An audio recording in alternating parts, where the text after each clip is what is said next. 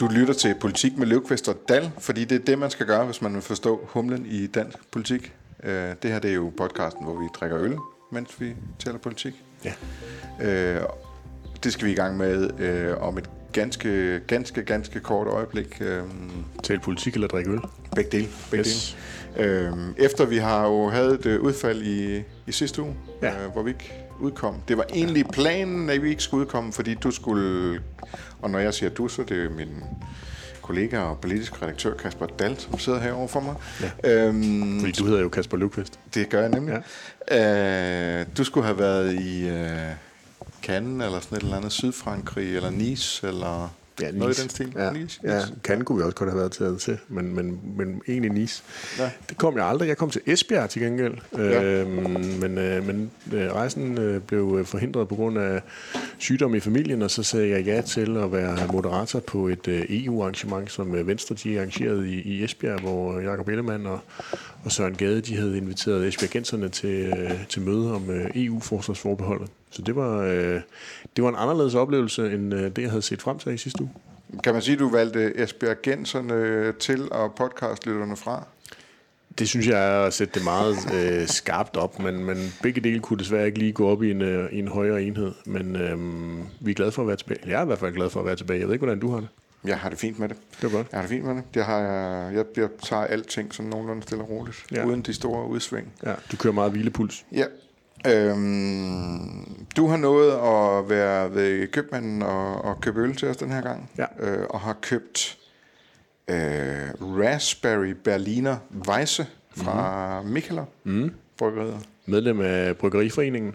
Yes, som jo har fået en øh, Ny direktør. top, top lobbyist af en vis, øh, af en vis kaliber. Ja, det må man I sige. I hvert fald fra første... Ej, ja, han er jo fra, fra første øh, juni. Starter Nick Hækkerup jo. Det skal vi snakke om lidt senere. ja. Men, men udover at det selvfølgelig var et medlem af øh, Bryggeriforeningen, så synes jeg også, at, øh, at vi skulle have den der Berliner øh, ting, fordi du også har været i Tyskland. Det er rigtigt. Og det skal vi snakke om også ja. Senere i, øh, i podcasten. Så det var egentlig det, der var min øh, claim, claim to fame for at, at vælge lige præcis den her øl. Dog ikke i Berlin, men Nej. Ramstein Airbasen, som ligger i nærheden af Karlsruhe, mener jeg det er. Det er nede okay. I midt, midt-Tyskland i hvert fald. Ja. Og så tænkte jeg, det her det var lige noget for dig. Der er masser af frugt, øh, ja. Stod der. Berliner Weisse, det er jo øh, en, en, en, en hvedeøl, og når det er en Berliner hvedeøl, det betyder, at der ikke er ret meget alkohol i, men at den til gengæld er topsur. Nå, Øh, og så er der så tilsat øh, øh, henbær i det her tilfælde. ja. Jeg kan jo enormt godt lide sur øl. ja jeg fortryder allerede. Men øh, Og den er, og den er meget rød og meget, meget tykt, øh, fyldigt skum. ja, skål. Skål.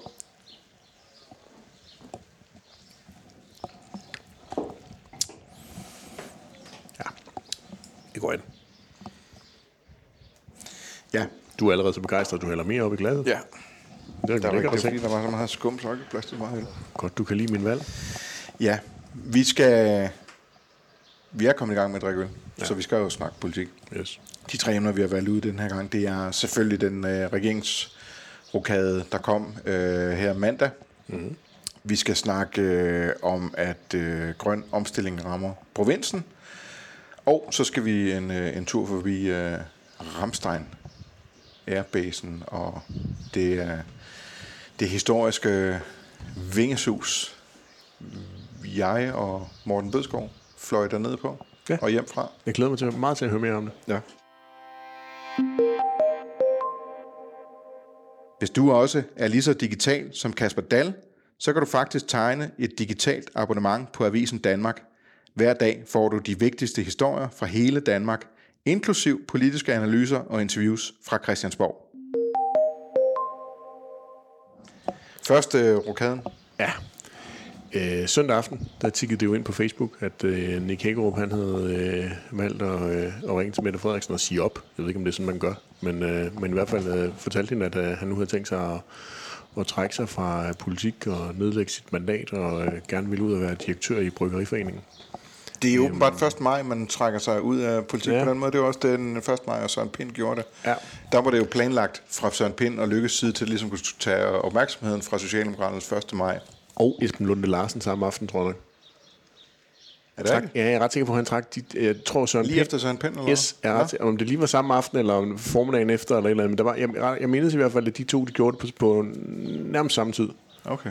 Men der var det planlagt, at det blev lagt den dag for at tage opmærksomhed fra Socialdemokraternes ja. uh, spotlys på 1. maj. Ja. Her har det med, med sikkerhed været planlagt, sådan så det var sidst på dagen.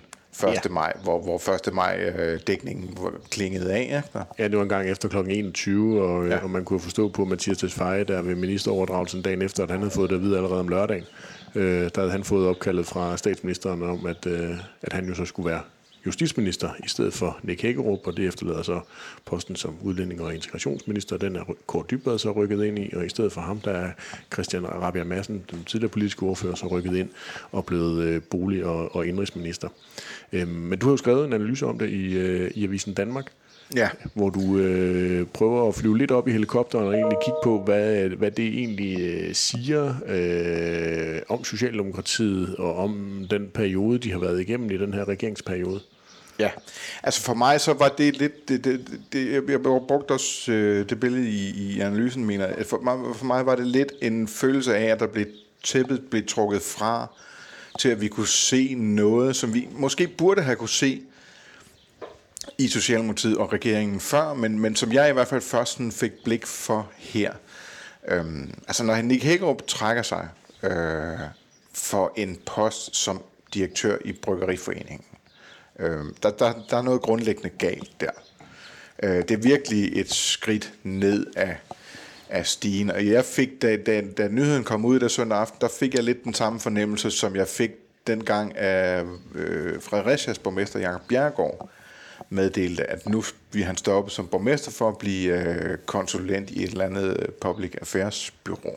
Øh, der tænkte man, det kan ikke passe, at man forlader en borgmesterpost for sådan en stilling. Øh, Øhm, så så, så man, man fik en fornemmelse af, at der var noget galt, og det meget tyder jo på, at det, der er galt, øh, det ikke er på samme måde som Jakob Bjergård, der er ved at trimle skeletter ud af, af skabet, men, øh, men at det simpelthen bare har slidt øh, og været hårdt for Nick Hækkerup. Altså han har været i politik i mange år. Ja. Øhm, men de, de sidste tre år må, må have været øh, usædvanligt hårde, og man kunne så forstå på Søren Pind, at han har haft samtaler. Mm. Nick Hækkerup og ham har haft samtaler, som Nick Hækkerup ligesom har initieret, fordi han gerne ville høre, hvordan er livet uden for, mm. for politik, og hvad, hvad er det for noget, man træder ud til. Øh, det er i hvert fald ligesom sådan, at Søren Pind fremlægger det, mm.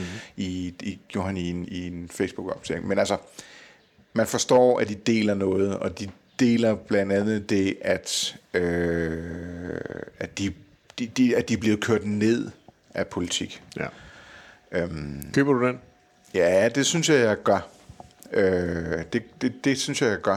Altså, jeg synes ikke, man kan, øh, jeg synes ikke, man kunne se det på, på, på Nick Hagerup. Man har ikke kunne fornemme det, og øh, jeg blev, blev meget overrasket. Øh, og, og det tror jeg, alle andre også er blevet. Det fornemmer jeg også, at langt de fleste i Socialdemokratiet er blevet. Øh, jeg har talt med folk, som har som sådan er, for, som er ret tæt på Nick Hagerup, som, som, som, som har sagt, de vidste godt, at han var træt, men ikke så træt. Øhm, så, men, men altså, jeg, jeg, jeg køber den. Øhm, også fordi, øhm, altså når man ser, hvis man køber den, og ser Nick Hagerup som en øh, nedslidt mand, der er kørt sur i at være minister i, i, i den her regering, altså så begynder man at kunne få øje på alle mulige andre træk ja. i øh, regeringen. Simon Kollerup, der var ude med, med, med, med mavesår. Mm. Øhm, Trine Bremsens reaktion efter, hun ligesom blev degraderet øh, ud af forsvarsministeriet til at være øh, gå rundt og se glad og øh, optimistisk ud, efter ligesom at være sluppet for, ja. for noget af, af de, det der, der følger med, når man sidder på, på, på øretævnes holdeplads. Øhm, stabschefen i statsministeriet, Martin Rossen, der kørte surt allerede øh, inden corona brød ud, fordi det havde også været hårdt at forberede regeringens indtog. Mads Brandsen, der, Brandstrup, der var øh, pressechef i Socialdemokratiet og blev rådgiver i Finansministeriet, der også øh, var virkelig, virkelig træt, da han forlod øh, sin post for noget i det private erhvervsliv, mediernes... Øh, danske medier. Danske medier. Yes, endnu en lobbyorganisation. Ja. Øhm, Joy Mogensen. Joy Mogensen, altså, ja. Der var mange øh, årsager sandsynligvis ja, til rigtigt. hendes exit, men jeg tror også, noget af det, hun sagde, var, var dengang også øh, det store coronapres, der var på Kulturministeriet i forhold til at få få hjælpepakker og andet skruet sammen til kulturlivet. Altså, ja. øh, det, er, øh, det er slidsomt at være i, i toppolitik. Benny Engelbrecht, ja. der fik, øh, først fik tid til at gå til lægen, da han, øh, da han røg ud af Transportministeriet ja. og fik konstateret sådan fuldstændig galopperende højt blodtryk. Yes. Øhm, altså, der, der er... Øh, man får lige pludselig øje på mange af de der brækker, og, og, og Nick Hækkerups øh, afgang øh, har i hvert fald for mig været lejligheden til ligesom at sætte dem sammen øh, til det billede, de tegner, øh, som jeg, og, og som jeg dybest set synes er ret naturligt. Øhm, det er generelt hårdt at være minister, det er generelt hårdt at være i toppolitik. Øhm, det er endnu hårdere, når der er corona. Ja. Øh, det er endnu hårdere, når øh, Ukraine øh, støder til også, ikke? Og, og ligesom tager over for, for, for corona. Og så er der det der med etpartiregering. Ja. Altså, øh, du er også inde på det i din analyse. Altså, øhm, er, øh, er det her egentlig et af de bedste argumenter for Sofie Carsten Nielsen og Pia Olsen Dyr over for Mette Frederiksen, at øh, efter et, øh, et folketingsvalg, som skal komme inden for det næste års tid, så har Socialdemokraterne simpelthen lige brug for en, øh, en pause. Der er nogle af dem, der har brug for at komme ud på udskiftningsbænken for at øh, genvinde et øh, fornuftigt blodtryk, øh, se deres familie og lignende, og at der så er brug for at trække nogle, øh, nogle radikale og SF-folketingsmedlemmer ind i en regering. Det er jo det. Altså med, med alt det her med, øh, at det er hårdt og så videre, øh, og hårdere, når det er corona, det bliver jo endnu hårdere, når man, øh, når man er alene om det. Ja. Altså Socialdemokratiet bruger jo alle deres kræfter øh, i regeringen, og alle organisationens kræfter i regeringen. Og så, så altså man kan jo se det i folketingsgruppen med, øh, med dem, der ligesom bliver bliver forfremmet og, og kommer op. Øh, mange af dem, der er, er markant, altså nu Rasmus Stocklund, der, der er blevet ny politisk ordfører, øh, mm. han er jo et nyvalgt mm. øh, folketingsmedlem. Øh, Bjørn Brandenborg, der er også der, der, der er retsordfører, er også nyvalgt. Øh, der, de har ikke så mange flere tilbage i gruppen, som er oplagte ministeremner længere. De bliver i hvert fald mere og mere uerfarne. Ja. Øh, dem, der står for tur næste gang. Også fordi Mette Frederiksen jo så også har, har valgt den linje, at hun ikke kigger uden for Folketingsgruppen. Hun har jo kun valgt øh, medlemmer fra øh, den socialdemokratiske Folketingsgruppe, og det gør jo selvfølgelig, at, at det felt, hun rekrutterer fra, ikke er så stort igen. Ja, og man må gå ud fra, at der ikke kommer... Altså, det, det, det er sandsynligt, at der ikke kommer flere ministerrokader og udskiftninger i, i den her regeringstid. Og det synes jeg jo også er en helt anden, en helt anden, øh, en helt anden ting. Det er, at alle de ministerrokader, hvad enten det var da Joy Mogensen smuttede, da Mogens Jensen smuttede, da Benny Engelbrecht smuttede, eller da Nick Hækkerup nu smuttede. Ja, det har været udefrakommende faktorer. Det har været udefrakommende faktorer. Mette Frederiksen ja. har ikke en eneste gang selv ønsket aktivt at gå ind og lave en, øh, en udskiftning. Nej det er alt sammen noget, hun er blevet tvunget til af omstændighederne, fordi folk de selv har sagt, at de ikke gad mere, eller fordi støttepartierne har sagt, at de ikke øh, havde tillid til den minister, der nu sad. Ja. Men, men forestil dig så, at øh, lad os sige, der kommer valg til efteråret, øh, blokkenes øh, indbyrdes øh, øh, forhold er, er forholdsvis uændret, sådan så det det i teorien kunne blive en socialdemokratisk etpartiregering igen, så bliver det en, øh, så bliver det en ny regering, men det bliver en ny regering, der er træt allerede fra den, ja. øh, fra den sætter sig ind. Ja. Øhm, selvfølgelig vil der komme nogle nyvalgte folketingsmedlemmer, og så kan så nogen som Rasmus Stocklund og, og andre i gruppen måske øh, blive nye på ministerholdet, men, men det vil ikke blive for alvor, det bliver svært at for alvor forny ministerholdet. Ja, altså jeg har brugt det billede lidt ligesom et, et ishockeyhold, hvor man jo, når man laver et, et, øh, når man skal sætte et ishockeyhold, så arbejder du med kæder. Ja. Øh, fordi det er så hårdt og intenst en, øh, en sport, at du kun kan, høre, kan køre på isen i et vist antal minutter, inden du skal ud og have en pause. Så du har A-kæden og B-kæden og C-kæden og D-kæden og så fremled, frem, fremdeles øh, dernede af. Og der kører Mette Frederiksen bare med den samme kæde, og det gør, at de bliver trætte på et tidspunkt. Altså nogle af dem har simpelthen lige brug for at komme ud og få et, øh, et pusterum på et tidspunkt, og der kunne det jo altså godt være, at man skulle begynde at kigge på, om man kunne finde en, øh, en RV-kæde øh, i de radikale, der kunne blive sat ind, eller en SF-kæde, der kunne, øh, kunne blive sat ind for at, at give noget luft. Ja. Man også tænker på, hvor... hvor øh og det er jo mere menneskelige hensyn, end det nødvendigvis er politiske hensyn. Altså, det ville jo ikke være super godt for Mette Frederiksens politiske projekt, hvis hun skulle begynde at, at åbne for andre partier øh, i øh, regeringskontorene. Men vi, øh, det synes jeg faktisk godt, man kan argumentere for, at det også politisk vil være nødvendigt for hende. Øhm, fordi de var jo øh, vanvittigt godt forberedt, da de kom ind i regeringskontorene ja. i den her omgang. Øh, en meget stor del af folketingsgruppen havde brugt tid på at skrive bøger og formulere tanker om politik, og de havde virkelig tænkt sig om, hvordan de ville gribe regeringsperioden an. Øhm, der kan man sige, det, det virker lidt paradoxalt, når, når, når de sidder i regeringen nu, men, men, men kommer de ind i en ny etpartiregering, så kommer de ikke bare trætte ind i den, de kommer også næsten uforberedte ind i den. Mm. De har jo ikke haft tid til at tænke nye tanker øh, i virkeligheden, øh, fordi de har siddet og, og, og, og driftet og forhandlet og så videre, ikke der? Øh, oh, det ved jeg ikke, jeg... Det, har de haft tid... Øh, vi må gå ud fra, at de har tænkt, forsøgt at komme med et øh, nyt Arne, for eksempel. Noget, en, noget nyt, der kan det samme, som Arne-pensionen kan. Ja. Øhm, jeg er, ikke, jeg er ikke helt enig øh, med dig. Jeg synes, det er lidt for tidligt at vurdere dem på, på Arne. Altså, øh, der er stadigvæk øh, god tid til at finde øh, den næste Arne. Selvfølgelig er lidt, hvornår folketingsvalget kommer. Men finde det næste, der kan, kan være et stort slagnummer i en valgkamp. Altså, det er jo, du har jo ret i, at det er jo nok, nok næppe en minister, der sætter sig ned og tænker de store ideologiske tanker og forsøger at få dem ned øh, i, i, i bogform. Men til gengæld er de jo nu blevet udstyret med, er der 20 ministre, vi har i, i den her regering, det er i hvert fald der omkring.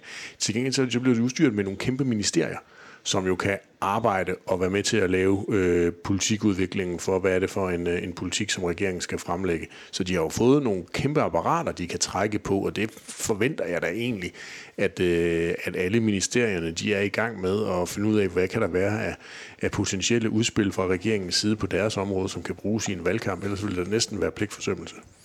Øh, ja, men, men, men, men, så det bliver jo en anderledes form for, ja. for forberedelse, de, de kan lave den her gang, i stedet for da de var i opposition, hvor det netop var, at de kunne lave nogle, nogle, nogle frie øh, tænkninger, og der kunne eksempelvis komme, øh, udkomme i, i bogform, hvor de nu jo er langt mere øh, bundet af, at de har magten, og det er noget, der reelt skal kunne gennemføres, og derfor så læner de sig op af, hvad der kommer fra ministerierne. Og, og det skal man ikke helt underkende, hvad de ministerier kan levere.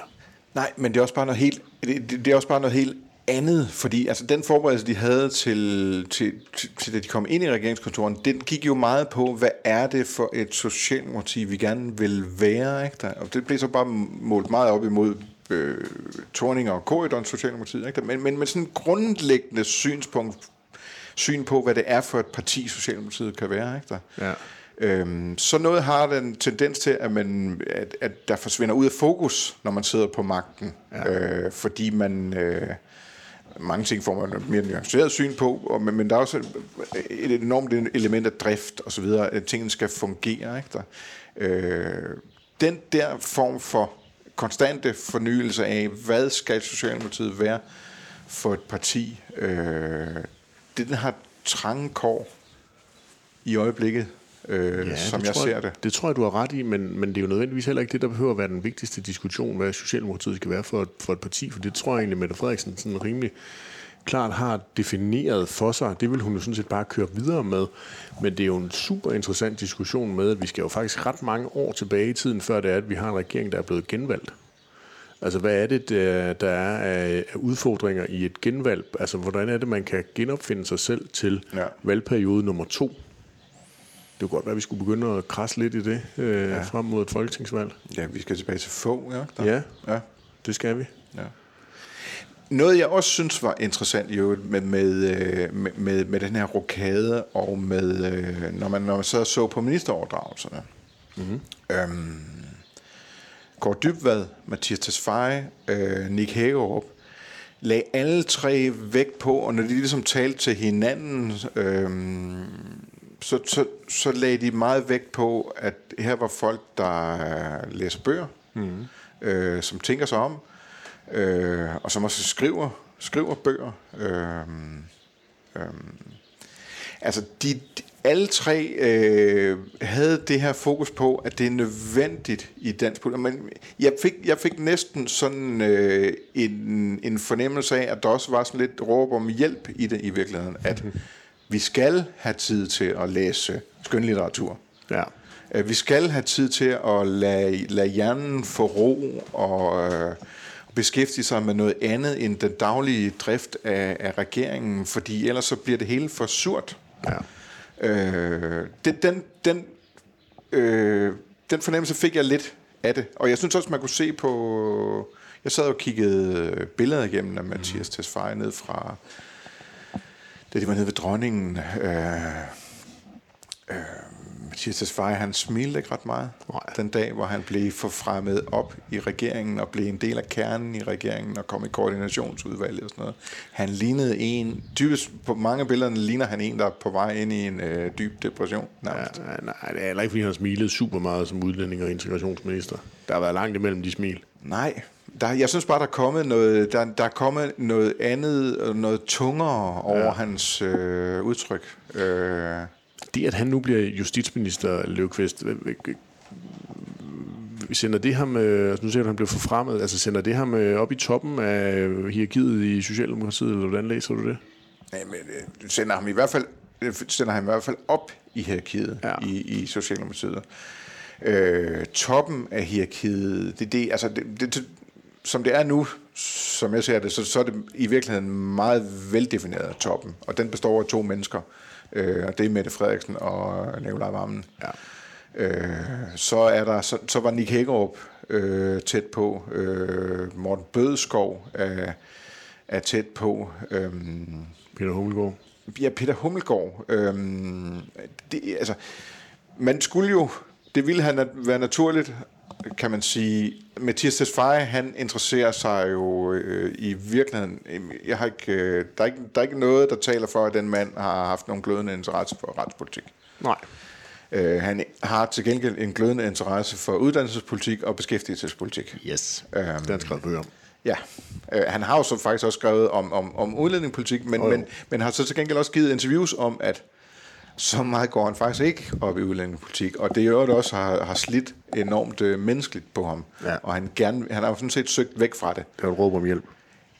Ingen tvivl om, at der, hvor han gerne ville hen, det har for, allerhelst, det formentlig har været beskæftigelsesministeriet. Ja. Og det ville være naturligt at sætte ham der og putte Peter Hummelgaard over i øh, Justitsministeriet. Peter Hummelgaard er også jurist. Lige præcis. Og det er vigtigt i, øh, i Justitsministeriet. Der er de jurister alle sammen, og ser faktisk ned på, på folk, der ikke er jurister. Kronjuristerne. Øh, så hvis man er jurist, så har man faktisk en meget stor fordel. Det, det var Nick Hækkerup jo. Mette Frederiksen var det ikke, da hun var justitsminister. Nej. Men altså, Hummelgaard er jo øh, øh, holdet tæt omkring Mette Frederiksens bud på den næste Mette Frederiksen. Ja. Øh, jeg tror nærmest, jeg, tror, jeg, jeg kunne nærmest forestille mig, at grunden til, at han ikke er blevet justitsminister nu, det er, at så ville han have taget fuldstændig den samme vej som Mette Frederiksen. Hun Ja. blev også, var også beskæftigelsesminister først, blev så justitsminister. Og, og, og ligesom, nu, nu, nu kan man ligesom se på det som det er karrierevejen til at blive formand for, for Socialdemokratiet. ja, så skulle næste stop så være formandskontoret. Ja. ja. Øh, Og det er Mette Frederiksen så set heller ikke interesseret i, at der er nogen, der aspirerer til det formandskontor lige på nuværende tidspunkt. Et, jeg tror ikke, hun er interesseret i, at Peter Hummelgaard skal overtage den der formandspost Nej. lige med det samme. Øh, to, øh, hvis hun er interesseret i, at han skal overtage det, øh, så skal man måske ikke byrde ham Nej. for meget med øh, at gå i samme retning som Mette Frederiksen, øh, og der bliver lagt for meget tyngde på ham som kronprins. Ja. Fordi altså, man ved jo næsten, hvordan det går, hvis man er kronprins for længe. Ikke der? Øh, altså, så kan han jo ende med at lave en klub med, øh, med Christian Jensen. Ikke? Du tænker, så får man et velbetalt øh, lobbyistjob øh, på et eller andet tidspunkt, når man siger, nu gider jeg ikke være kronprins mere. Ja, Eller bliver hældt ud. ja. Ja. Øh, så måske er de, har det i virkeligheden været for at skåne Peter Hummelgaard, at man ikke har valgt den oplagte løsning. Ja. Øh, jeg synes i hvert fald ikke, at Mathias Tefaj, han lignede en, der...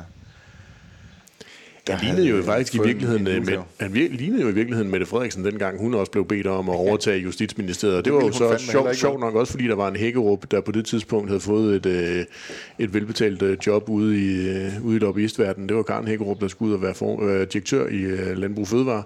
Ja. Øhm, der går en historie om, at da, øh, da hun øh, forlod skrivebordet derinde, ministerkontoret i, i Justitsministeriet, så havde hun en lille, øh, skrevet en lille seddel, hvor der stod, tilgiv mig, øh, som lå der til, øh, til Mette Frederiksen. Og det kan jo altså godt være, at, øh, at Nick Hækkerup, han også lige skulle, skulle skrive sådan en lille, en lille hilsen til, øh, til Tesfaye, at øh, tilgiv mig.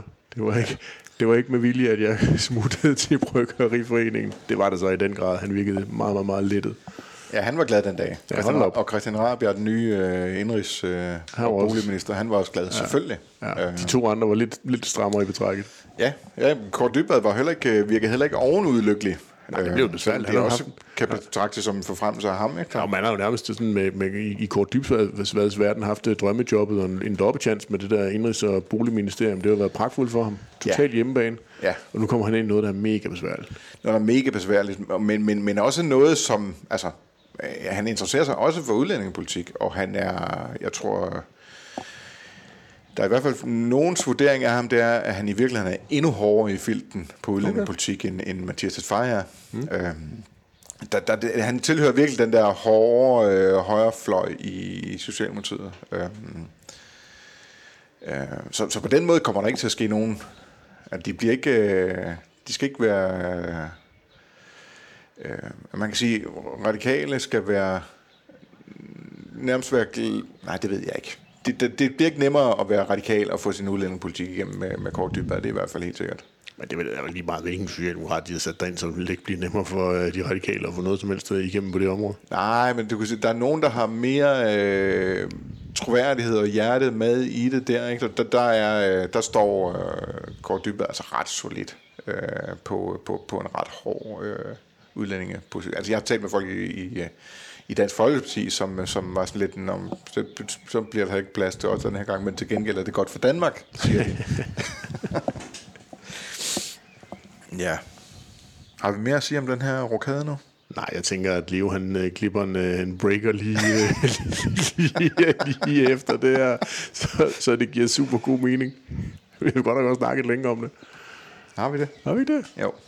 Jeg tænker, vi suser videre. Vi skal til den øh, regionale historie. Ja. Du har valgt en fra øh, Jyske Vestkystens øh, Sønderborg Yes. sider. Den var i avisen... Øh, den var i papiravisen tirsdag. Mm. Øhm, og så har den været på, på web øh, aftenen inde. Og øh, inden og øh, overskriften er vind, Vindmøllernes planlægning er i fuld gang. Ja.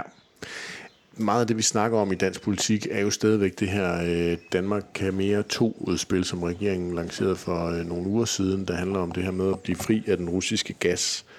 Og øh, jeg synes, en af de sådan lidt oversete øh, pointer i det, måske også fordi øh, Lea Wermelin, miljøministeren, var med på det der pressemøde, hvor der stod fem ministre, og alle ministre, undtagen Lea Wermelin, fik spørgsmål, eller svarede i hvert fald på spørgsmål, men, men Wermelin sagde ikke noget, og hun var jo med på pressemødet, fordi at øh, regeringen jo netop forsøger at, at lægge op til et nybrud på det her øh, område, at at man meget gerne vil have, at, øh, at byråkratiet øh, ikke skal fylde så meget, og at man måske også er klar til at gå på kompromis med nogle af de øh, miljøvurderinger eller lignende, der, der nogle gange kan være med til at forsinke nogle af de her øh, projekter omkring. Det? Der, der var fem minister på det der pressemøde. Ja. Ja. Fire af dem de havde en offensiv dagsorden, og miljøminister ja. Lea Wermelin, hun var der for at sige, og I får ikke nogen problemer med mig her. Jeg skal Nej. nok blande mig udenom. Yes. Vi kommer til at køre de der stempler lynhurtigt igennem.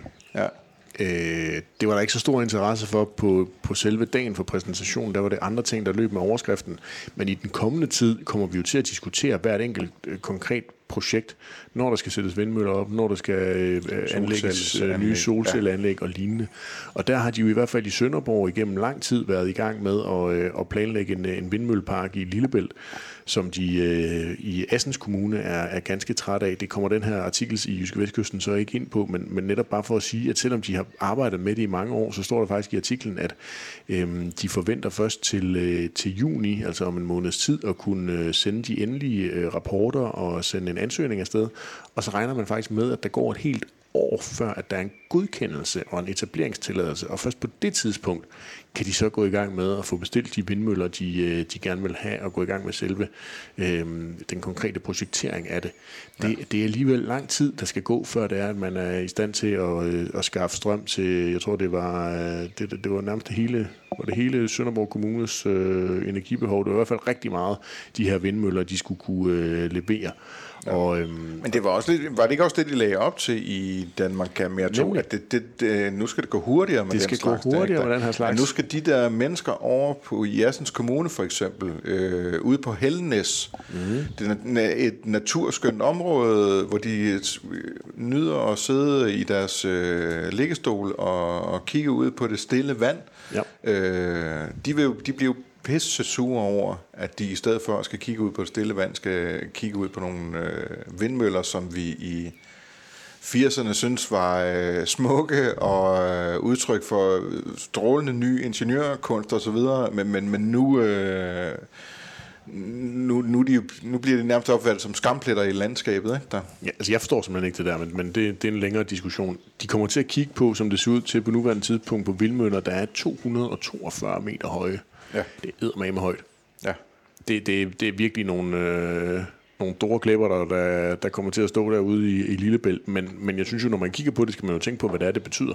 Det betyder jo netop, at der kommer grøn energi ja. til øh, stort set hele vores Sønderborg Kommune, og de jo også har, tænkt, har planer i, i Sønderborg om at Putin får færre penge til at slå øh, civile ukrainer ihjel og så videre, ikke der? Øh, ja. kunne man også tænke på. Ja, og de er så også i gang med at lave et, øh, et Power-to-X-anlæg øh, dernede, der gør, at man forhåbentlig kan omdanne noget af den her strøm til brint, sådan at flyene fra Sønderborg Lufthavn kan flyve på grønt brint, og ydermere, hvis man får lavet sådan Det er man så ligeglad med på hele skal jeg lige så sige. Jo, jo, men hvis man så får lavet det, så, jo, så flyver det jo hen, ja, ja. Over, øh, hen over Fyn med, med grøn, øh, grøn brint.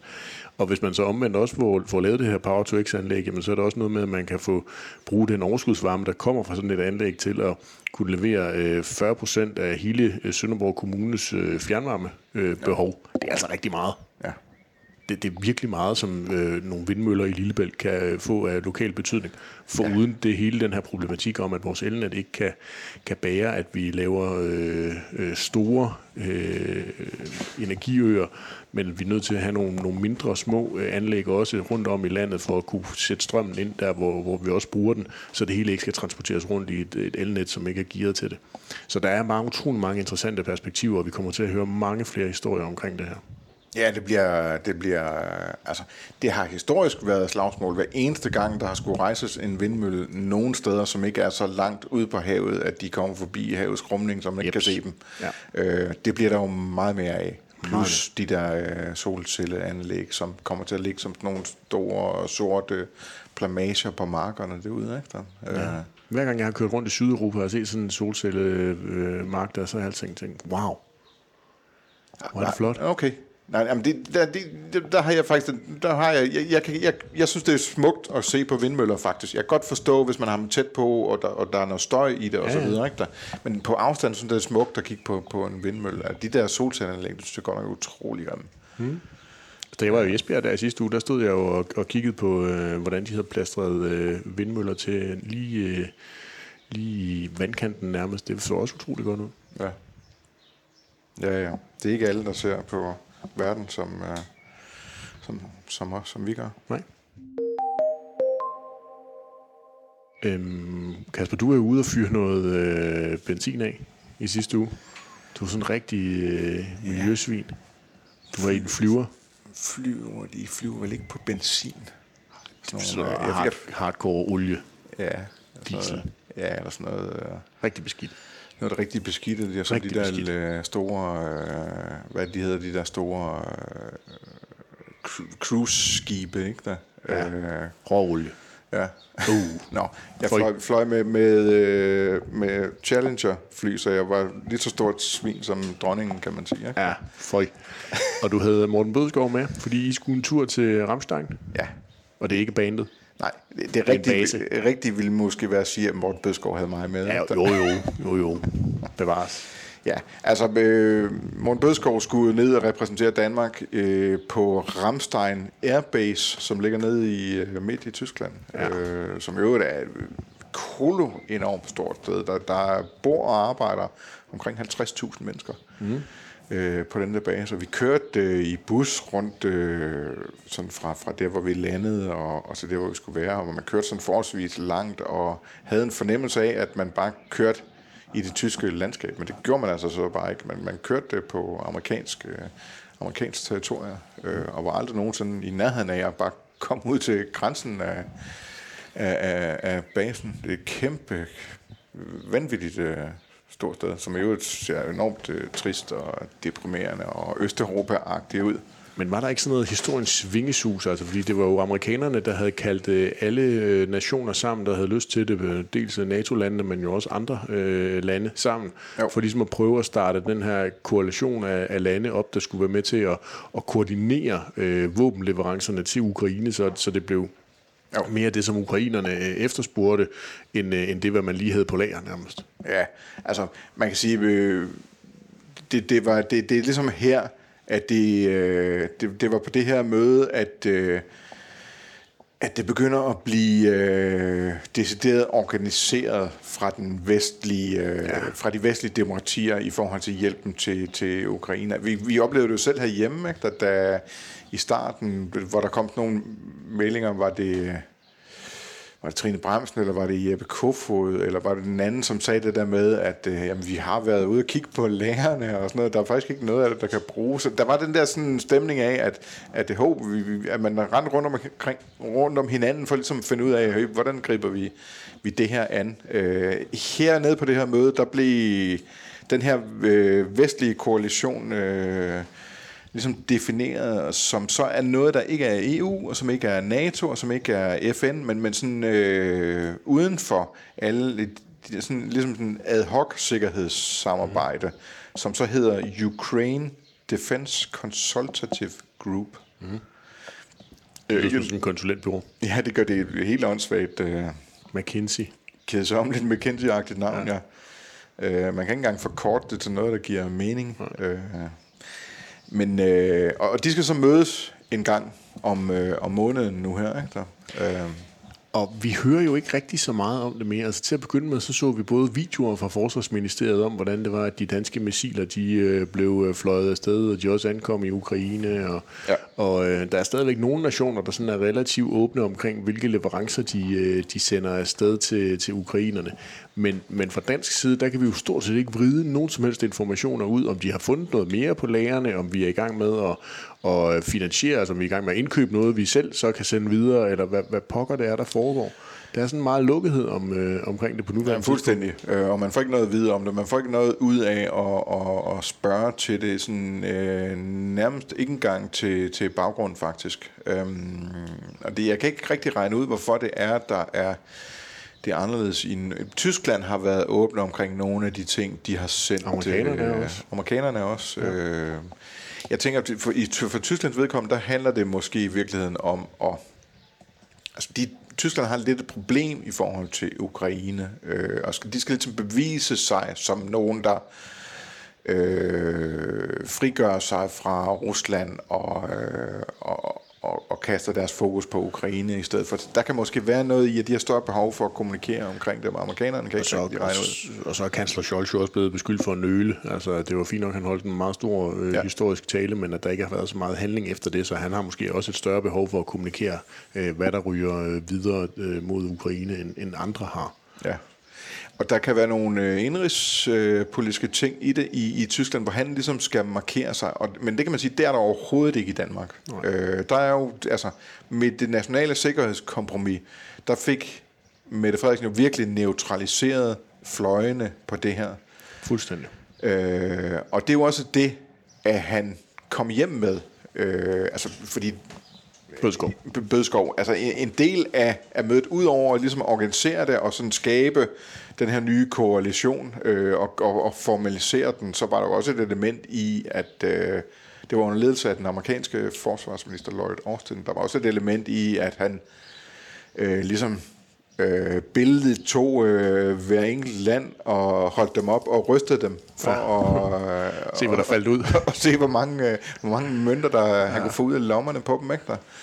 Øhm, øh, der kommer Morten øh, Bøds, der kom Morten Bødskov jo hjem til et politisk klima, hvor øh, han ikke vil få nogen problemer overhovedet, øh, næsten ligegyldigt hvad han har fortalt Lloyd Austin, at Danmark kan, kan bidrage med, fordi øh, regeringens støttepartier, SF og, og radikale, de skal ikke have noget klinket her. De skal ikke øh, blive set på ligesom enhedslisten, som, som nogen, der, der øh, kommer til at stå på den forkerte side af, af, af historien, øh, selvom det gør ondt på dem, og skal bruge så mange penge på, på, øh, på militært isenkram. Og, og det, han, det, han møder fra, fra VK, det er jo... Øh, altså, hvis ikke de, øh, de bare klapper af, af Morten Bødskov og siger, ja, mere øh, godt øh, give den gas, så, så siger de til ham, hvorfor har du ikke givet mere Morten ja, Bødskov?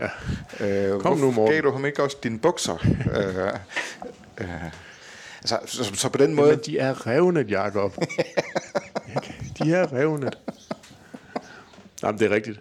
Det er rigtigt. Øhm, og, og det er jo det er jo det, som også har været en helt stor gevinst ved det nationale kompromis, at fløjene er væk. Ja, det, det synes jeg, det, det, er, jo, det er jo den, den øh, snævre øh, indrigspolitiske konsekvens af krigen i Ukraine i virkeligheden, det er, at øh, øh, enhedslisten har fået problemer ud af det, men øh, ingen interesserer sig for, hvad, øh, hvad, hvad, hvordan Nye Borgerlige øh, agerer i det her, øh, selv når de står og høler op om, at øh, Ellemann og, og øh, Pape smadrer det borgerlige sammenhold. Øh, der er ikke nogen bane for Lars Nej. Løkke Rasmussens nye projekt i det her. Mm, hvornår har vi sidst hørt Sofie Carsten Nielsen snakke om, at øh, politik er i stykker? Nej, det er lang tid siden. Ja. Vi runder snart halvt år. Ja. Skal vi skal have sådan en tæller kørende? Ja, måske skal vi i virkeligheden, øh, måske skal vi i virkeligheden tage fat i en og høre, skal vi lave er politik stadigvæk det der stykker? interview om, at øh, politik er blevet repareret af Putin? Den kommer lige på idéblokken. Ja.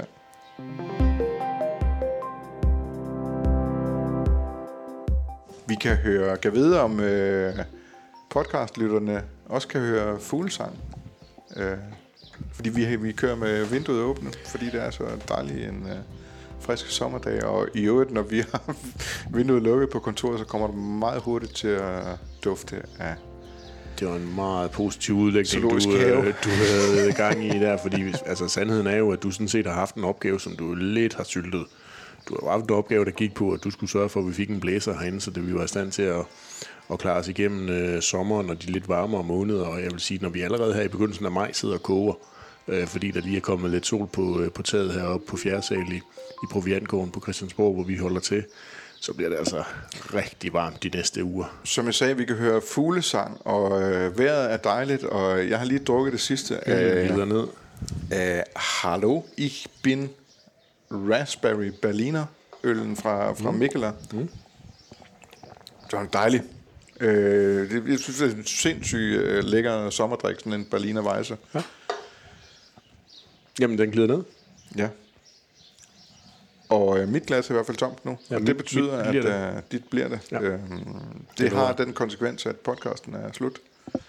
Så øh, vi siger tak til lytterne for at have lyttet med endnu en gang, den gang i uh, uge 18.